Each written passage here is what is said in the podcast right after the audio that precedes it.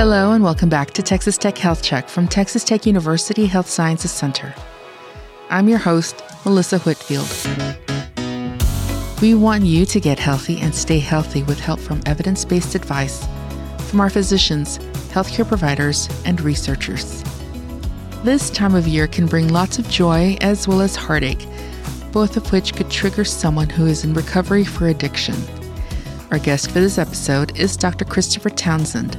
He is an assistant professor here at the TTUHSC Department of Clinical Counseling and Mental Health and a licensed counselor for over 20 years providing substance abuse, mental health, and trauma services.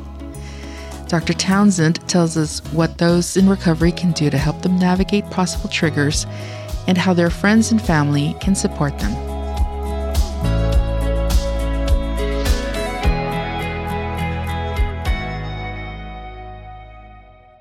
Dr. Townsend, welcome to our podcast. Can you tell us a little bit about yourself, your expertise, and what you do here at the Health Sciences Center? Thanks for having me. I've been a counselor for the past 24 years as an addictions counselor and mental health counselor. And I've been a faculty member at Texas Tech Health Sciences Center for the past five years. I am working in the Department of Clinical Counseling and Mental Health in the Masters of Addictions program, and I'm also the director of the Your Life Behavioral Health and Wellness Clinic that will soon open, servicing children in West Texas who are presenting with mental illnesses and substance use disorders. Well, again, welcome to our podcast. Thanks for having me. Well, not only is it the holiday season, it's also that time of year that some people might get the blues, bored, or lonely. How do all these situations, separately or combined, how could they test someone who is in recovery? The thing that comes to mind, all, all these things are, are common when you look at boredom, when you look at depression, particularly when the seasons change. We sometimes talk about seasonal depression, and, and folk may feel lonely or sad during this time, uh, particularly around the holidays, depending their experience with family or the lack of family during this time. So it can be a really happy time indicating time to party, which could be dangerous, or it could be a really sad time because of losses and experiences with family. And so I think the combination of these things lead to what we call triggers. Loneliness is a trigger, and or anger emotions can be triggers. And so one of the things that comes to mind, we use an acronym called HALT in addictions work oftentimes, and it stands for uh, we don't want our people to get too hungry, angry, lonely, or tired, because these things can compromise one's sobriety or recovery and cause them to become vulnerable in a moment and find themselves using in response to uh, their feelings or the circumstances during the, the season that they're in. How can someone with addiction cope during this time then so that they don't have a relapse? Hopefully, if they have been in any type of treatment services and have come into recovery, more than likely they will have a relapse prevention plan. That relapse prevention plan will detail the greatest high risk situations for that particular person. And we work that plan through with them for strategies if this happened, then this should be your response or your go to. Call your sponsor, tell a family member, get around people who love you and you love them. So there there are interventions or strategies that they can use as they become aware that there's a feeling that I have, there's some thinking that I have. We call it stinking thinking sometimes. And when I recognize those things, as I become aware of those, then I put my plan into action. And so we ask them to keep those things with them. We ask them to keep numbers in their pockets.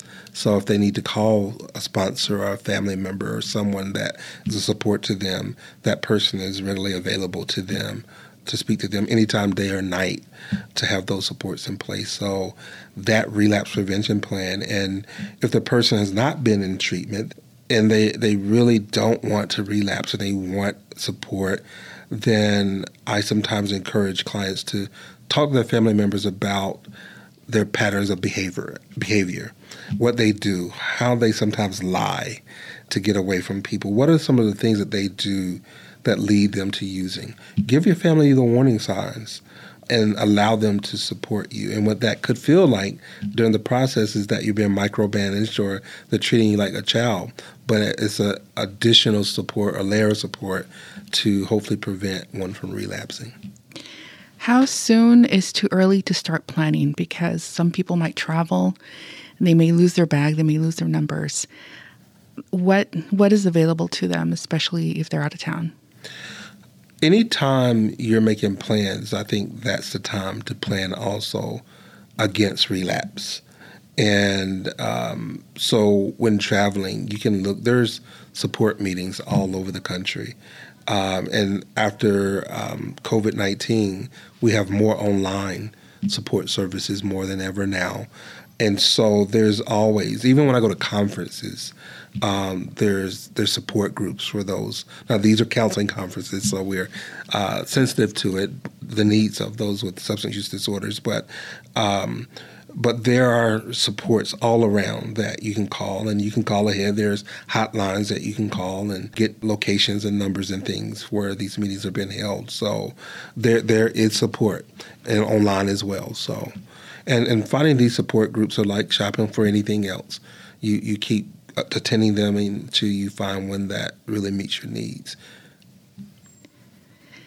How can the rest of us support loved ones who are struggling with sobriety, and how can we avoid triggering someone? You mentioned preparing a plan early on. How right. how do we do that? You know, sometimes we are so critical and judgmental. Why don't you just stop? It's easy to stop maybe that you have a moral problem, you're weak, those type of things.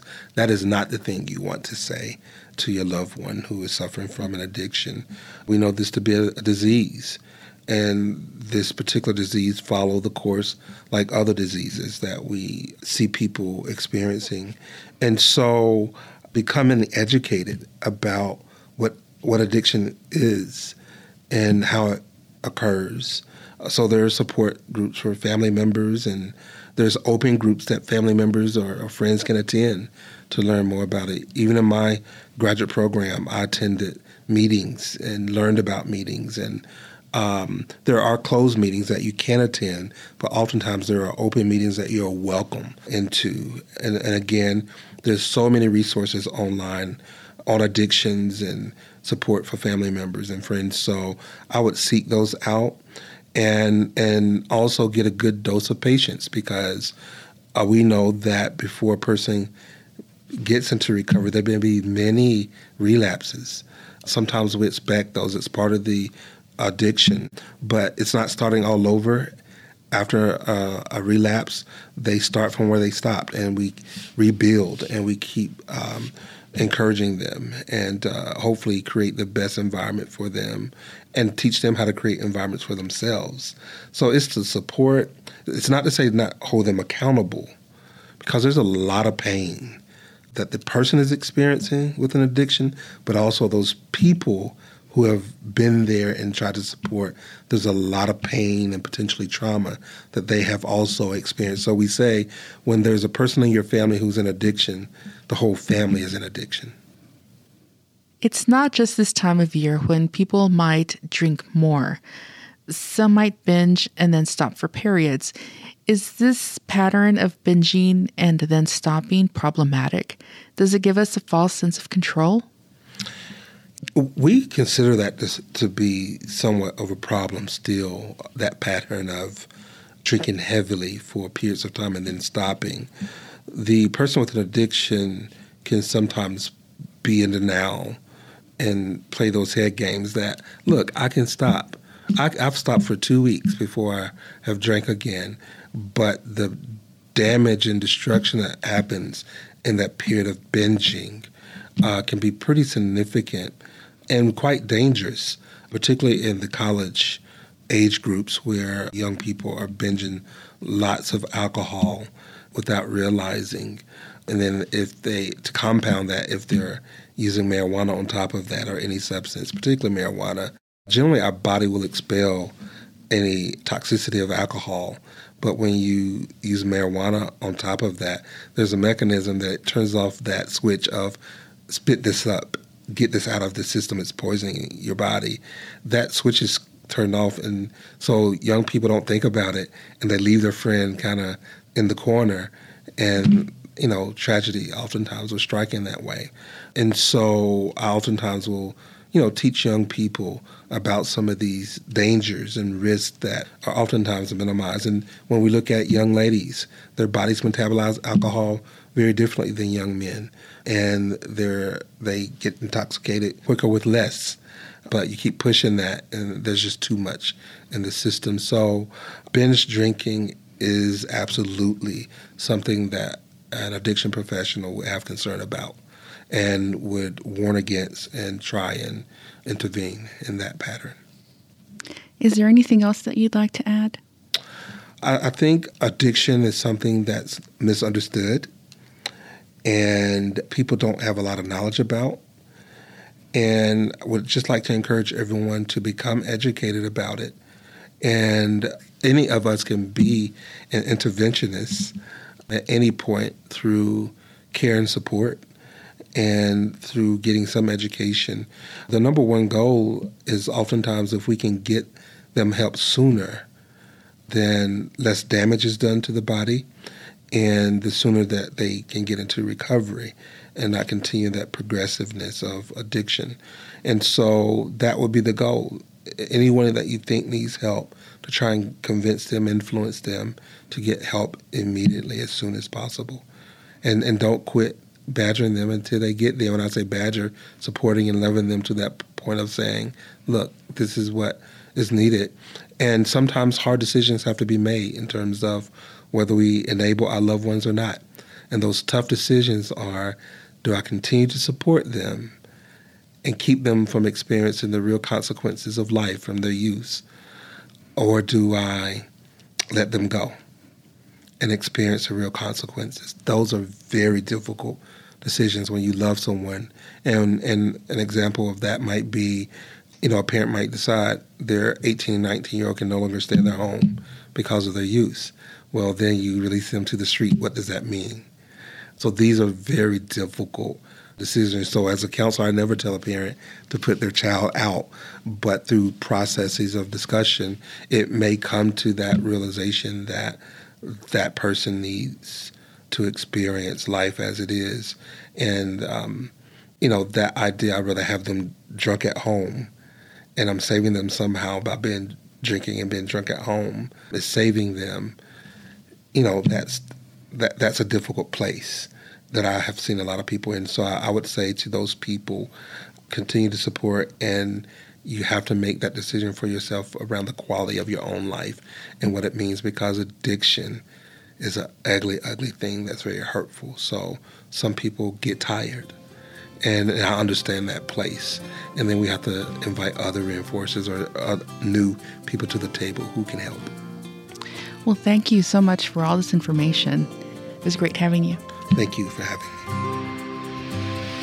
Thanks for listening to Texas Tech Health Check. Make sure to subscribe or follow wherever you listen to podcasts. This information is not intended to be a substitute for professional medical advice. Always seek immediate medical advice from your physician or your healthcare provider for questions regarding your health or medical condition. Texas Tech Health Check is brought to you by Texas Tech University Health Sciences Center and produced by Tierra Castillo, Susanna Cisneros, Mark Hendricks, and me, Melissa Whitfield.